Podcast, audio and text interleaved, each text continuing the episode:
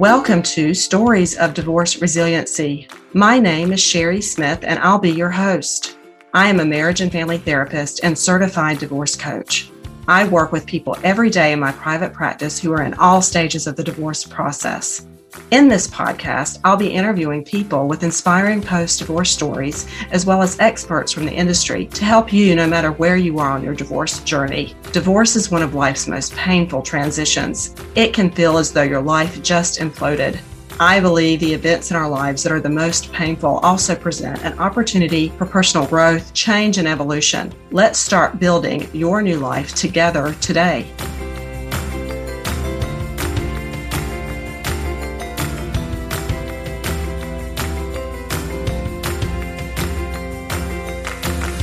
Welcome to season two of Stories of Divorce Resiliency. I'm so excited to be back here shining light on your path to healing and personal growth. In season two, we will cover a wide range of content from spiritually oriented topics to research based methodologies with a heavy dose of inspiring post divorce stories. I love hearing from my listeners, so feel free to reach out to me at info at divorceresiliency.com if there's a topic you would like to hear about on my show.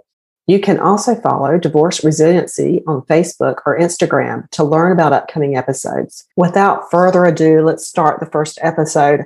I can't wait for you to meet Christine Suhan. I'm sure you will find her to be as down to earth, real, and inspiring as I did. Hello, everyone. I'm so excited to start season two and the guest that I have in store for you today. I think you're really going to connect with. Today's guest is Christine Suhan. And uh, Christine and I actually have a history together. We actually entered our master's program together. We were interviewed the same day, we were in the same class, and we went through the whole program together. So I'm very excited to have her on because I feel like She's a colleague and a friend, and I know a little bit about her story, and I think you're going to find it really inspiring. So, having some back, Christine, welcome. Thank you. I'm so happy to be here. So good to see your face. Good to see your face too. So, if you wouldn't mind just kind of sharing with our listeners a little bit about your background in terms of what you do for a living and a little bit about your story. Absolutely. So, my background, full picture I am a recovering alcoholic and addict. I have been sober. It'll be 12 years this November. And that's kind of what started my desire to get into the therapy field. So, I entered grad school when I was having all my babies. That was fun. I um, remember you were such a cute little pregnant lady. I, I, remember having to come to orientation or whatever it is that we did that first day back each semester. Austin was only five days old and I had him in the little carrier. I remember like half the people were like, I didn't even know you had a baby with you. it was so funny. Yeah, now you have three boys, right? They are currently seven, nine, and 10. So it was kind of back to back to back. That entire grad school time, I was either pregnant, postpartum, or pregnant or postpartum. So it's a little bit of a blur. But after grad school, I actually ended up staying home with the kids for a while. I was fortunate enough that my ex husband worked and had a job that provided enough.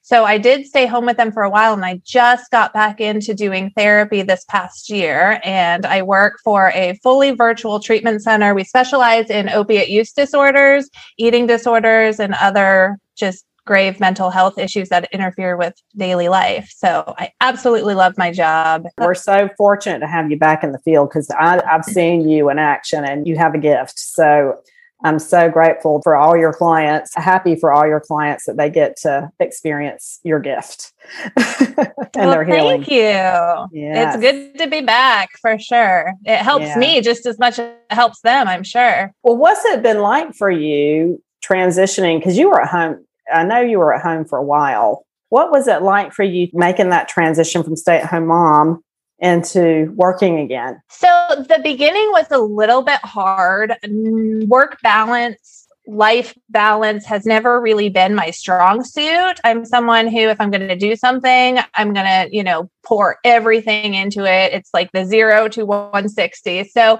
it took a couple months for me to get that balance going. I'm currently a single mom, have my kids full time. So when I started working, we were still dealing with the end of the pandemic. So between mothering and helping them with schoolwork and working full time, it was a little overwhelming. I had to learn to set boundaries for myself with work because I'm naturally a people pleaser. This is something beautiful that's come out of my divorce is that I've realized that in order to stop people pleasing, I had to set some really healthy boundaries. And so some of that applied to work as well. You know, I wanted to make exceptions for clients and work outside of my work hours, and that was affecting my kids. So it was a little bit of a process getting everything in balance. But as far as like the actual work i i never feel like i stopped doing therapy even though i wasn't working as a therapist if that makes sense because most of the friendships i have are very genuine deep vulnerable friendships to where those are our conversations on a daily basis. And i also participated in 12 step programs for a long while and sponsored a lot of people. So the actual work of therapy was not hard to get back into. It was just balancing my life that was a struggle. Yeah, and you know I, that's one thing I think really has enha- enhances your gift is the 12 the experience in 12 step because the brutal honesty that you have to have to be successful in the program or any 12 step program is going to translate yeah. into your therapeutic abilities. Yes. And that is something too that I struggled with because our program taught us that, you know, self disclosure needed to be minimal, right? So we had that drilled into our head. And so when I started working, I realized that Self disclosure is actually very beneficial and therapeutic if it's done in a helpful, healthy, appropriate way. And so that was another thing I struggled with the first couple months of work. And am I oversharing? Am I sharing too much? Is this all therapeutically relevant? But there is nothing like sitting with somebody, holding space for their trauma and being able to say, Me too, I get it. Absolutely. I know that experience. Yes, I can't agree so more. that's been I agree more. Yeah, that's been really, really cool. Just being able to relate to people and tell them, like, you know, I I was there 12 years ago, and these are the things that worked for me. It doesn't work for everyone, you know. These are the things I've heard have worked for other people. So I do appreciate having a lot of lived experience that I can relate to my clients. Yes, awesome. Okay, well, I love that. I love that. Okay, well, let's transition. If you don't mind sharing with our listeners kind of a high level overview of your divorce experience, how long mm-hmm. you've been separated from your your former spouse, and what that journey has been like for you.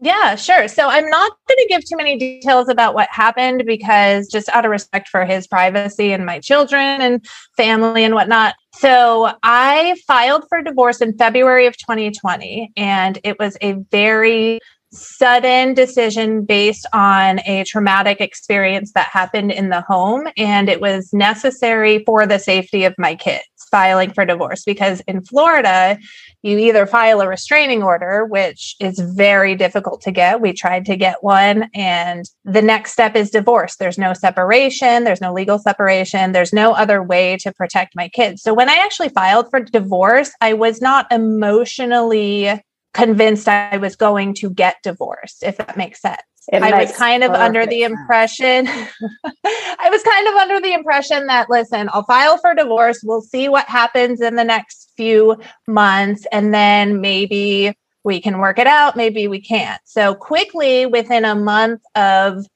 filing, having him out of the house, it was like the best way I can describe it is it's like I was living in a tornado for several years. My life was very chaotic. There was a lot of confusion. And as soon as he was gone and it was me and the kids. It was like the tornado dust settled and everything went into focus. And it was all of a sudden i had this clear picture of everything that had happened throughout our marriage and the things that i thought were maybe somewhat healthy. I realized how toxic they actually were. I started to see my part in a lot of the toxicity and the ways I contributed to our codependence, our enmeshment, all of that. And so quickly, I went from a this is a on paper divorce to okay, this is what I need to do for my sanity, my health, and to keep my kids growing up in a stable, loving environment. So it was actually it was very traumatic. I will say i suffered a lot of ptsd i've had to do a lot of therapy around that the experiences we had with dealing with severe mental illness. And I do want to say this because I do think it's important because this is becoming more prevalent in our society right now. We were dealing with psychosis. And when I talk about psychosis, I'm not talking about erratic behavior, I'm talking about full on, not grounded in reality. And so that's something that I hear the more I share my story with people I know, the more I hear, oh, yeah, that happened to someone in my family. And so part of me sharing this is just so people can relate. It's, it's very taboo to talk about, but it's also becoming very common. And so we were dealing with a situation where my husband was not grounded in reality in the fact that he was hearing voices. The voices were telling him what to say and do. And me, with my background in psychology, I understood that when you are at that point, safety becomes a major concern.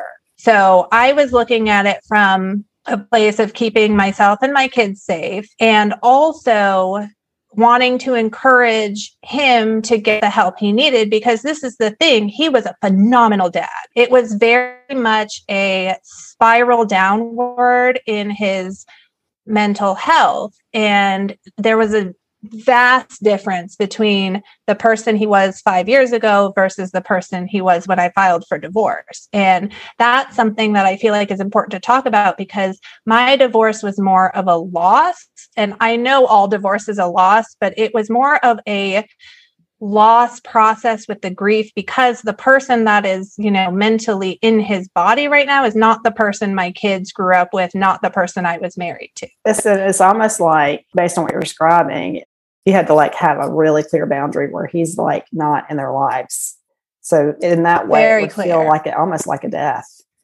And that's the tricky part is something one of the biggest things I've learned in this is not to compare grief because I experienced heavy grief over this and I felt guilty experiencing grief because he's not dead right?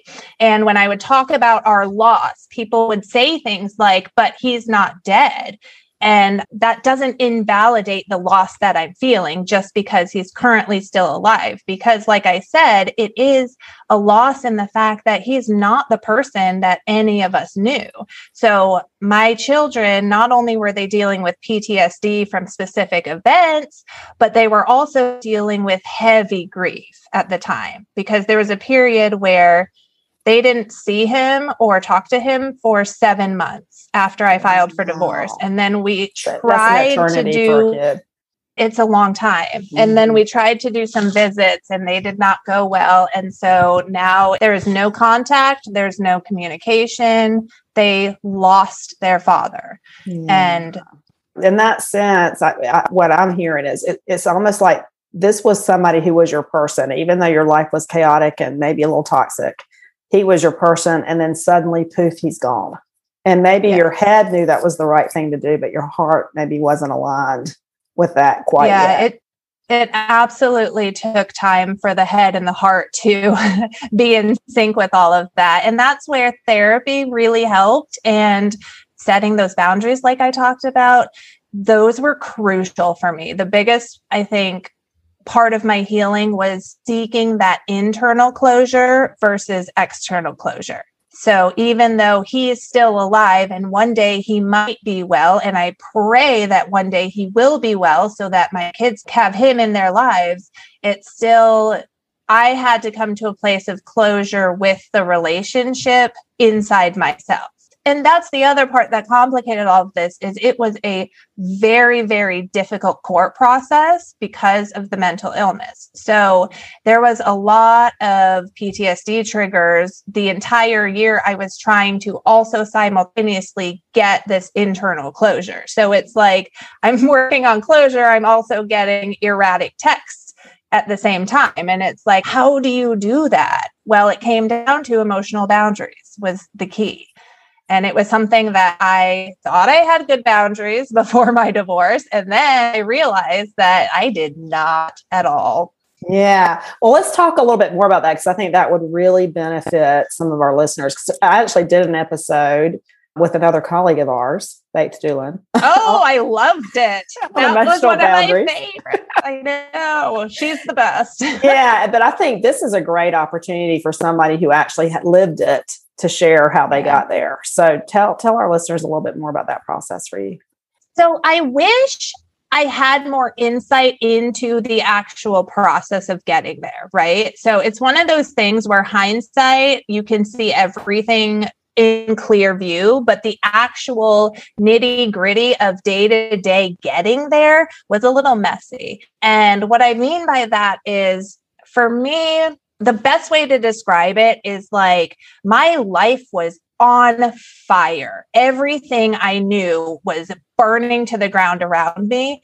And it was almost survival mode for me to have to only think about my kids and their safety right? So I truly credit my children and the fact that I'm a mother to being able to do this work because I'm someone who very much lacks internal accountability and motivation. I know this about myself. It's always been an issue.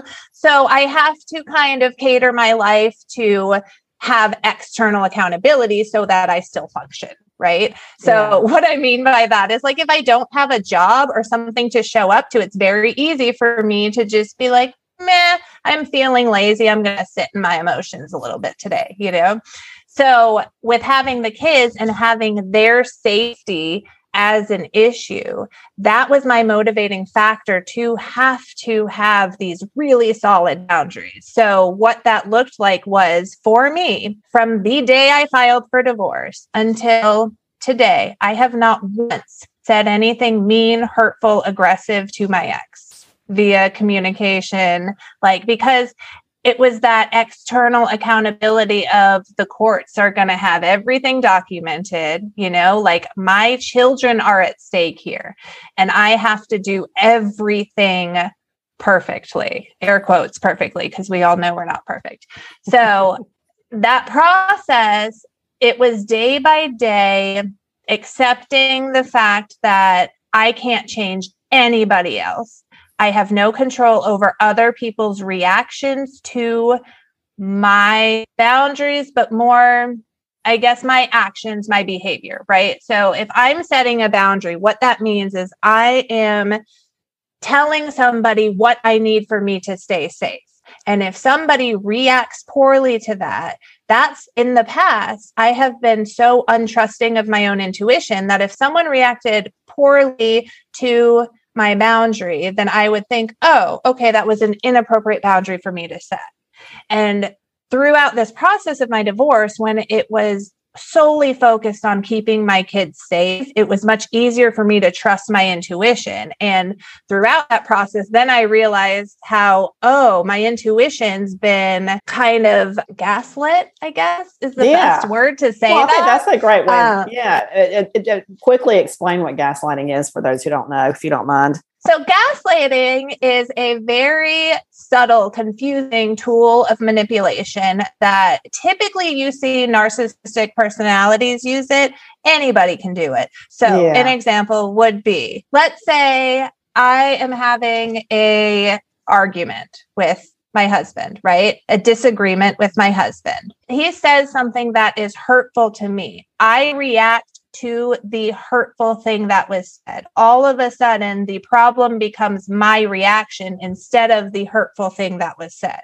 That's gaslighting. Yes. Kind of flipping it around to where, yes. well, you're reacting and the reaction is a problem. It's not the initial behavior that's the problem. They start making reaction the problem. Yeah. So, so in other words, like another good example would be let's just say somebody goes somebody for couple weeks. You know, you're in regular contact with this person every day, and suddenly they ghost you. And and after that, of course, you've got feelings about that, right? Because you you know maybe you've tried to reach out and they haven't responded. Suddenly they pop back up and they won't acknowledge the ghosting. They in turn start accusing you of certain things. Not reaching out. Right. Yeah. so so in turn, mm-hmm. it becomes your fault that you got ghosted. So exactly. So, um, and if you have that repeated, I think the point you're making, and I kind of got you derailed there, but I think the point you're making is when somebody's doing that repeatedly, then you don't trust your gut when it comes to boundaries. You're not trusting. Right. You know, and part of why I brought up the fact that I'm a recovering addict is because for me to get sober, I had to fully accept that I didn't know what was best for my life. Right. So it's kind of like the 12 step programs I was a part of taught me that I couldn't trust my intuition in the beginning, which was true. I could not trust my intuition when I was first coming off of hardcore drugs and alcohol, and my brain was so confused. But over time, I've learned to trust my intuition. And that's the part that was being undermined by the gaslighting was that no, you can't trust your intuition. You are always the problem. Regardless of the circumstance or situation, I was always the problem, or my emotions or reactions to the situation were always the problem. And then mm-hmm. I started to believe that my intuition was off because if I thought situation was the problem and someone else is telling me I'm the problem, then that leads me to believe I can't trust my intuition. So, over time, enough years of that behavior happening, it wasn't until I didn't have that constant gaslighting present in my life that I realized, oh, I'm a lot healthier than I thought I was. I really do have an intuition and I really can't trust it. Mm-hmm. Yeah, exactly.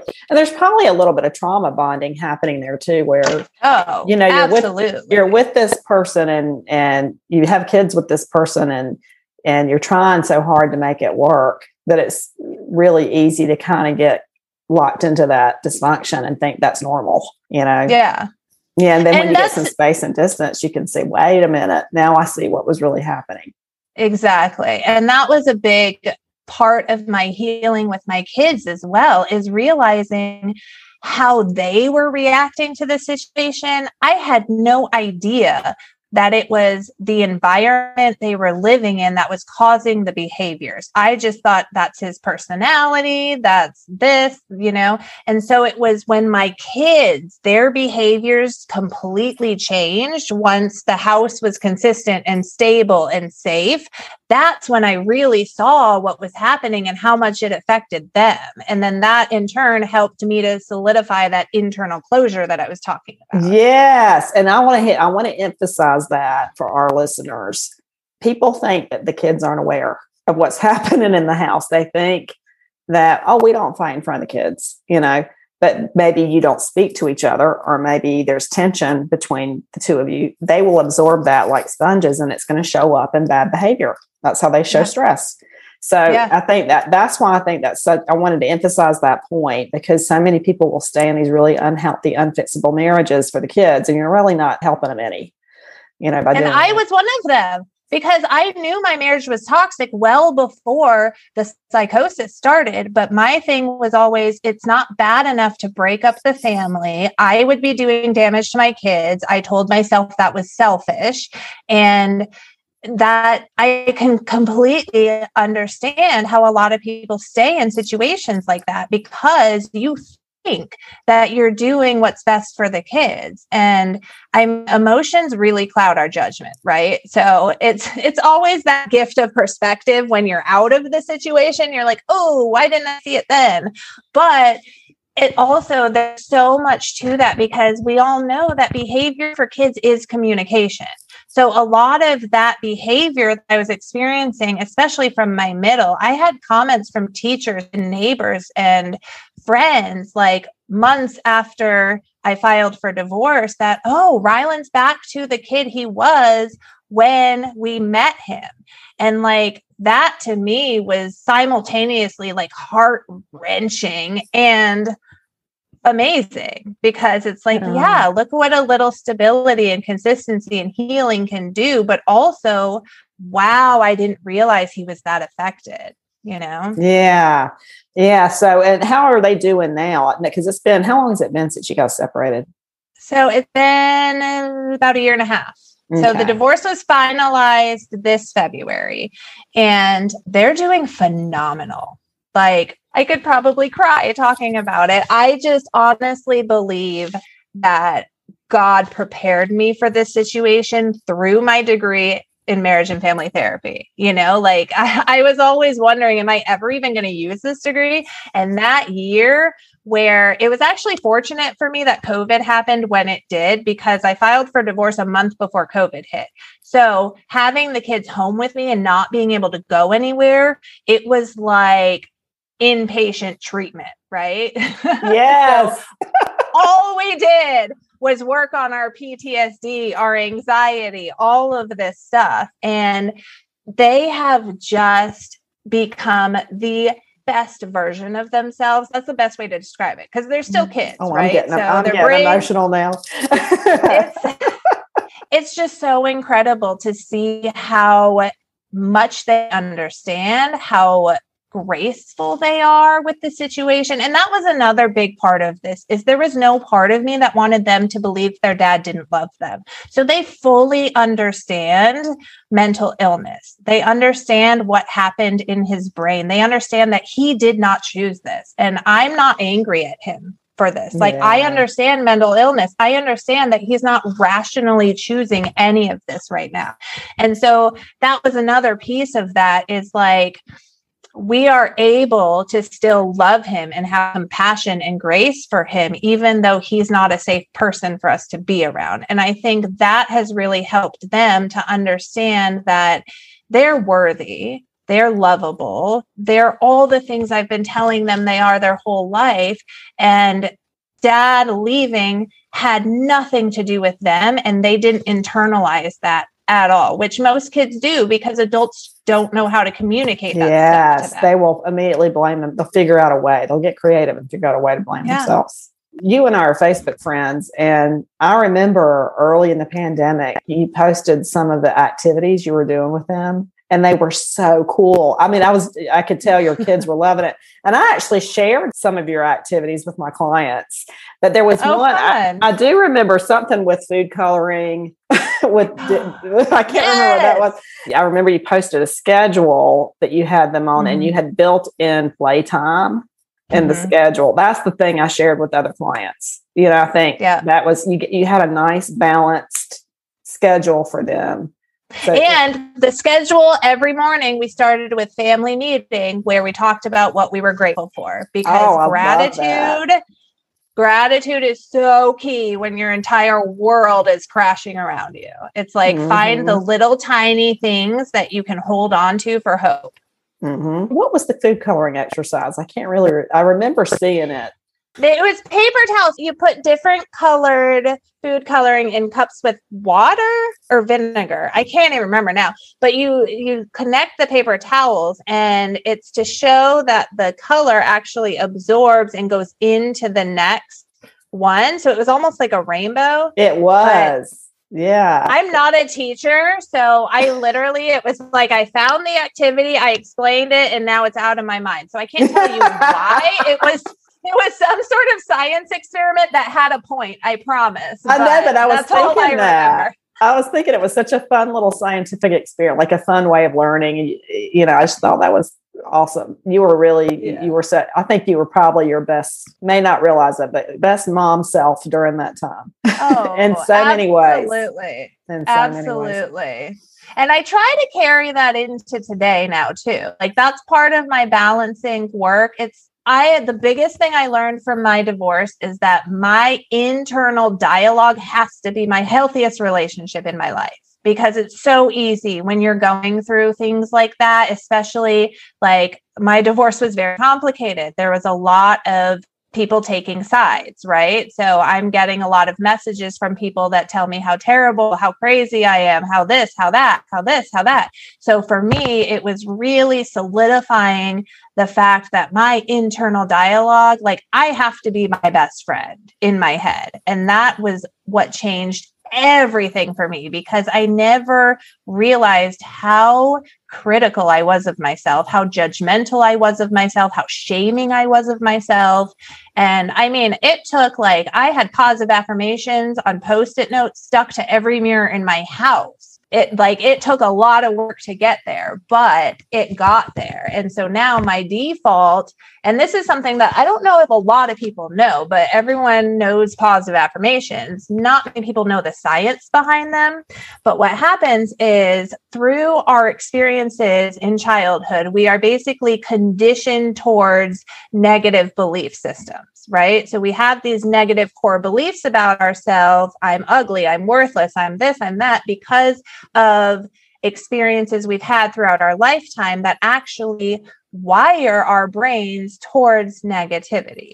So, positive affirmations are a way to rewire the neural pathways that have been conditioned in our brains because of experiences. So, the positive affirmations, the more repetition you have, it's rewiring those neural pathways towards positivity instead of negativity.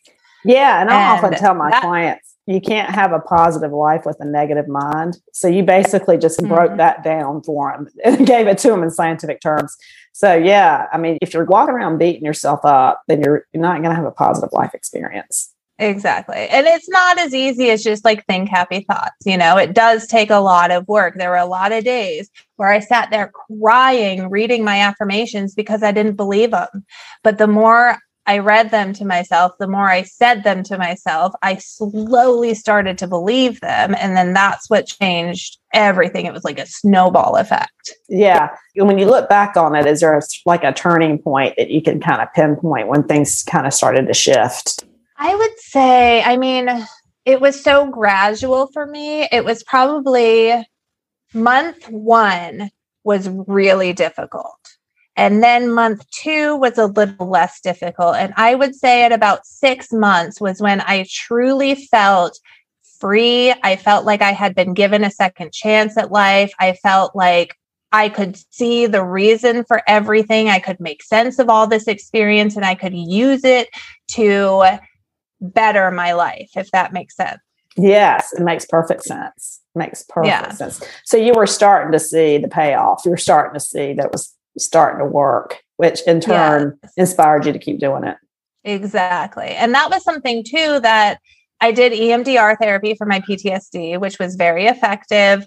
I also did this therapy called rapid trauma reprocessing. Yeah, I recently learned about that model and I'm very intrigued by it.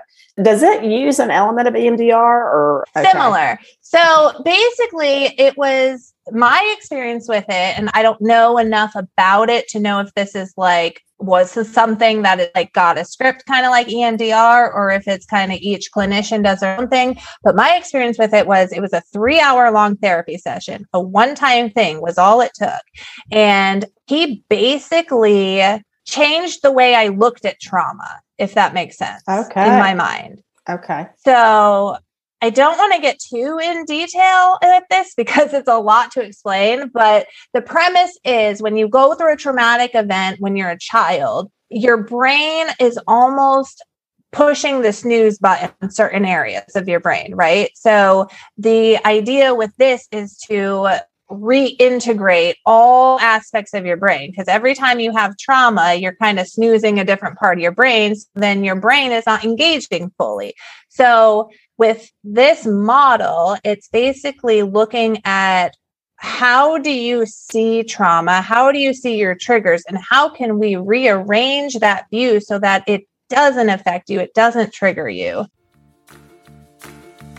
are you within three years of separation or divorce from your spouse and feeling lost on where to go from here? If so, check out my book, Divorce Resiliency Release the Trauma of Your Divorce and Reconnect with Your Best Self.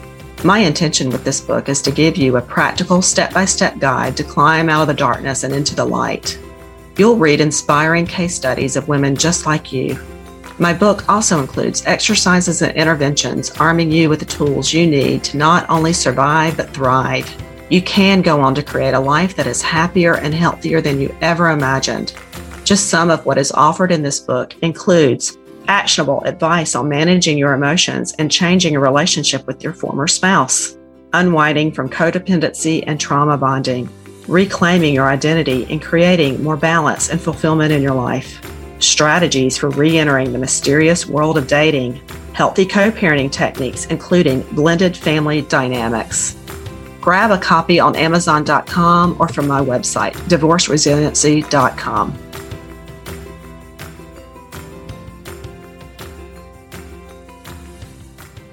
Okay, so for our listeners, Christine and I just verified that, that the actual name of the therapy, if you're interested, is Rapid Trauma Resolution Therapy.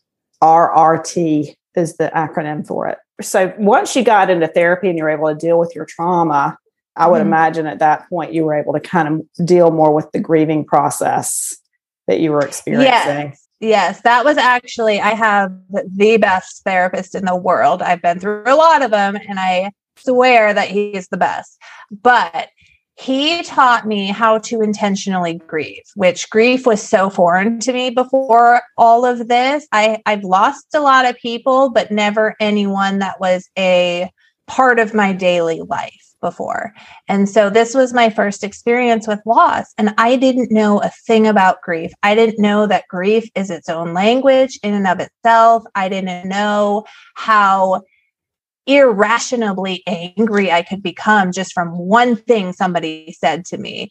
And so by learning ways to intentionally grieve, I was able to kind of take control of the grief, if that makes sense. Like, because grief, I'm sure you know, you've experienced it, and it's just so unpredictable. So intentionally grieving takes away some of the unpredictability of it, which made my life a little bit more manageable. So intentionally grieving, because I think this is what I another phrase for what I recommend for my clients is that where you set aside time to sit with your grief. Yes, or do okay. activities that kind of for. So I'm someone that spent a lot of years learning how to numb emotion. So I don't cry often. It takes a lot for me to really like dig deep into those emotions. So intentional grieving for me were things like writing letters to my ex, to myself, to my kids, watch movies that I knew would trigger certain memories, events, writing down the good times we had together, all the fond memories, writing down the bad memories that I wanted to get rid of, you know, like little things like that that I could do on a daily basis so that it would not catch me off guard, like we were talking about. Yeah. So uh, that's, I never I had, was not referring to it as intentional grief, and I'm going to start using it, that term, but that's, I recommend that for my clients, especially if you have kids that you're trying to be a secure base for because you know yeah. when you're when they're going through a transition the best thing you can do is just be a secure base for them and that's show up and follow through do what you say you're going to do and be willing to sit with them and their vulnerability and their emotions mm-hmm. that's not always easy to do if you, you are dealing with your own stuff so I will recommend for my clients uh, sit in the tub, light some candles, and listen to music that reminds you of your ex Yes. Or watch a sad Music. movie. Yeah, watch it. Music's the best Music's way to connect. The best. It really is. It really is. I would go for drives in my car just to get away from the kids. So I would have some quiet time. I would put on songs that like reminded me of him and just scream or cry or whatever I felt I needed to do. Yeah. So leaning into that process rather than trying to numb yourself or self medicate or what you know exactly. which we all do in some shape or fashion. So okay all right. So once you were able to kind of connect with that was were there any particular i heard you mention watching movies and listening to music. Were there any other techniques that you feel like really helped you connect with your grief? Podcasts. I listen to a lot of podcasts. Mm-hmm. that was yeah. a good one. Just conversations with other people who have experienced grief.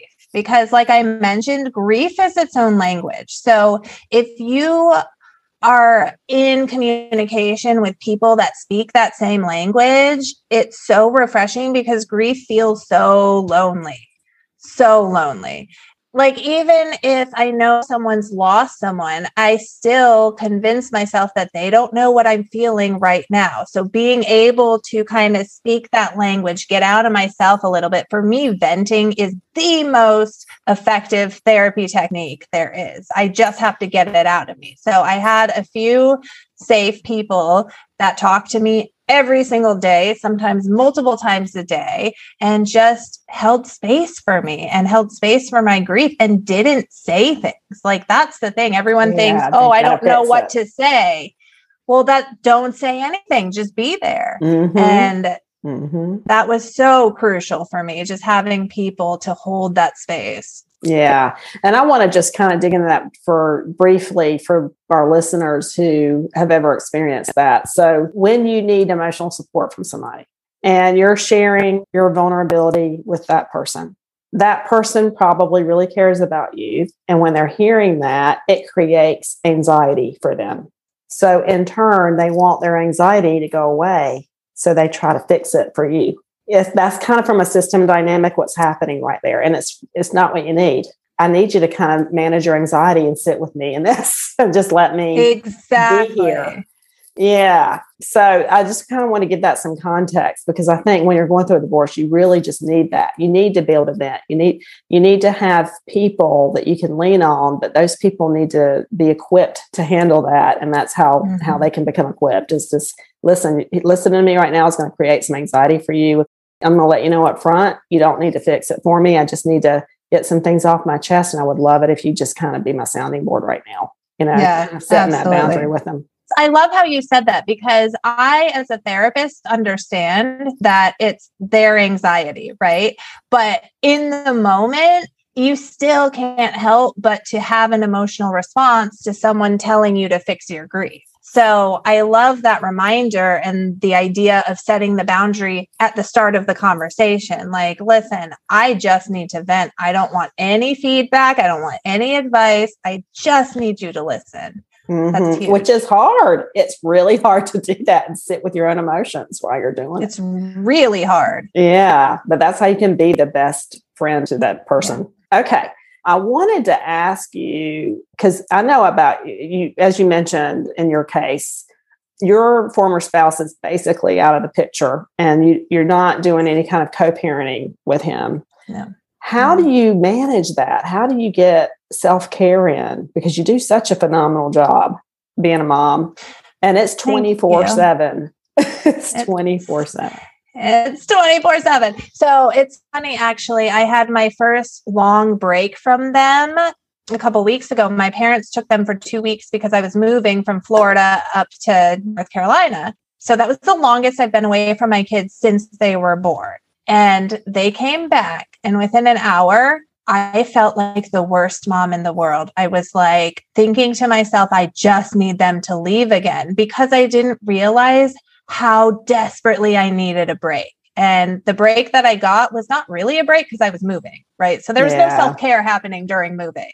Yeah. It was just chaos. Exactly. So on a daily basis, my kids are so good about understanding that I'm a single mom, that I get stressed out, that I work full time. And part of that is me communicating to them. So we went through a transitional period where they were very needy which is appropriate given their ages and the situation, but I could not meet all three of their needs and also care for myself. So I had to start telling them, Mommy's feeling really anxious today. I have a lot going on. I need some space. This has nothing to do with you.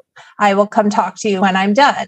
So the more I was able to kind of include them in my emotional process, the more grace and understanding they gave to me, which then made our entire house function a lot better. So oh, now they, it was phenomenal. Like I didn't realize they would respond so well to that, but they did. And so that's continuously what I do is I just tell them where I'm at with my emotional space. When I'm feeling good, when I'm okay, we go do fun things as soon as I get off work. If I need five or 10 minutes to decompress because I've been holding space for heavy trauma all day, I tell them I need 10 or 15 minutes, you know? And they are very respectful of that. And that in turn is allowing them to also voice their needs to me and each other, which was something I didn't expect from that. But I have seen, especially the oldest, he will come up to me and say, I just really need to talk right now. I don't know why. I don't know what I want to talk about, but I need to talk. So he is learning how to voice his needs as well, which is really cool. Yeah, I, that's what I was thinking as you were describing that. You're just kind of modeling how to be honest about mm-hmm. what you're mm-hmm. feeling and communicate your feeling feelings and your needs in a really healthy way. So well, and I think too, part of my healing journey was not taking things so personally. My entire life, I've been someone who personalizes everything. And so by communicating to my kids that mommy's reaction is because she's stressed out, it has nothing to do with you. It's like also reiterating that fact in my own head that just because someone's stressed out and snaps at me, that doesn't mean they don't like me or that I'm a problem or I'm wrong, you know? Mm-hmm. Yeah, exactly. Exactly. So you're just being honest about where you're coming from. Well done. So I'm sorry, where are we going to go? I didn't mean to interrupt. well, I was just going to say something that popped into my head that I thought was really cool. It was a conversation I had with my kids probably like a year ago. And they said to me, they were like, we really appreciate that you're the cool mom. You don't have a ton of rules. And I said, the reason I don't have to have rules is because you guys have learned how to be respectful of each other, of me, and of the house. And so I kind of pitch it to them in that way. If we can all respect each other and our belongings and our space, there don't need to be a ton of rules. I love and it. So, I love it. So I'm trying to teach respect and vulnerability and communication as opposed to trying to control their behavior because trying to control a kid's behavior is naturally what parents want to do. But it's so wildly ineffective because as we said before, behavior is communication. So unless you understand the behavior, then all you're doing by trying to control it is causing the kids to want to communicate in a different way, which is amplified behavior yeah, pushing back. We're usually pushing back against the rules. So yeah, I love that because it also teaches autonomy. It teaches how to be differentiated. You know, kind of helps them figure out who they are, who their identity is, and how they want to show up in their relationship. I mean, there's just so many ways that that could have such a long lasting impact. Yeah, in a, in a really positive way. Okay. And I mean, I will say for people listening, I didn't do any of this perfectly. I had days where I screamed at them and they had PTSD reactions because of my behavior. And I had to go and apologize and repair the relationship. So yeah. let's normalize the fact that I'm very human. I parent just like everyone else. I have my good days and I have my bad days. well, and I always say a good repair is all that really matters. I mean, we're we are all human and we're going to screw up and say stupid crap and a good repair is what where emotional connections built and where you know you can exactly. really get in touch with your vulnerability. So yeah good repair is is good good thing very good thing. I mean okay. i threw the repair language in there just for you. Awesome. I love it okay christine well we're actually coming close to the end of our time together. So is there anything that you feel that we haven't that you haven't already shared that you feel would benefit our listeners if they're thinking about this or about or going through it? I think the biggest thing for people thinking about a divorce is if you're thinking about getting divorced, that means that intuitively you know something's off, right? And so, whatever it is that's keeping you from making the decision that is healthiest for you needs to be reevaluated. Whether it's you think your kids are not going to handle it well, you think other people are going to judge you. Those are the things that I would highly, highly recommend trying to trust your intuition more than being concerned about those things that you're worried about. Okay. Yeah, I like it. I could have said it in a more eloquent way, but no. there it is.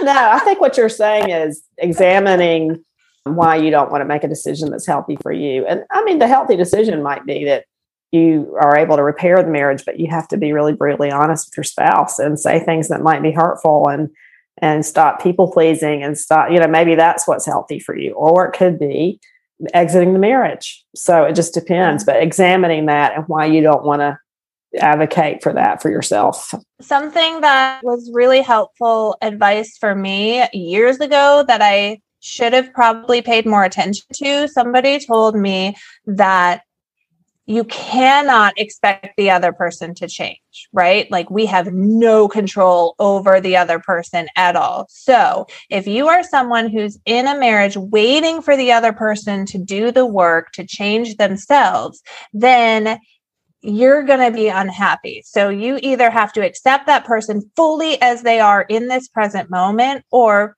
pack up your stuff and leave. Yes. Oh, yes. Yes, yes, yes. Here, yeah. here. I think that I think we ought to wrap it up on that note because that is such a powerful statement you just made. Okay, Christine, thank you so much for showing up and being you and bringing your authentic self to this interview. I think you're really going to help a lot of people. And I really wish you all the best as you move forward on your journey. And hopefully, we can have you back after you get further down the road and you can have more words of wisdom to share. yes, absolutely. I would love to. Thank you so much. Thank you.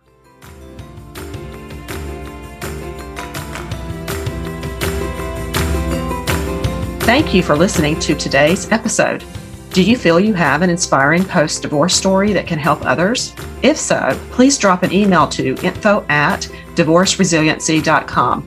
If you'd like to be informed when new episodes are released, please click the follow button in Apple Podcast, Spotify, or anywhere you get your podcasts. Please feel free to leave a review. Until next time, have a great week.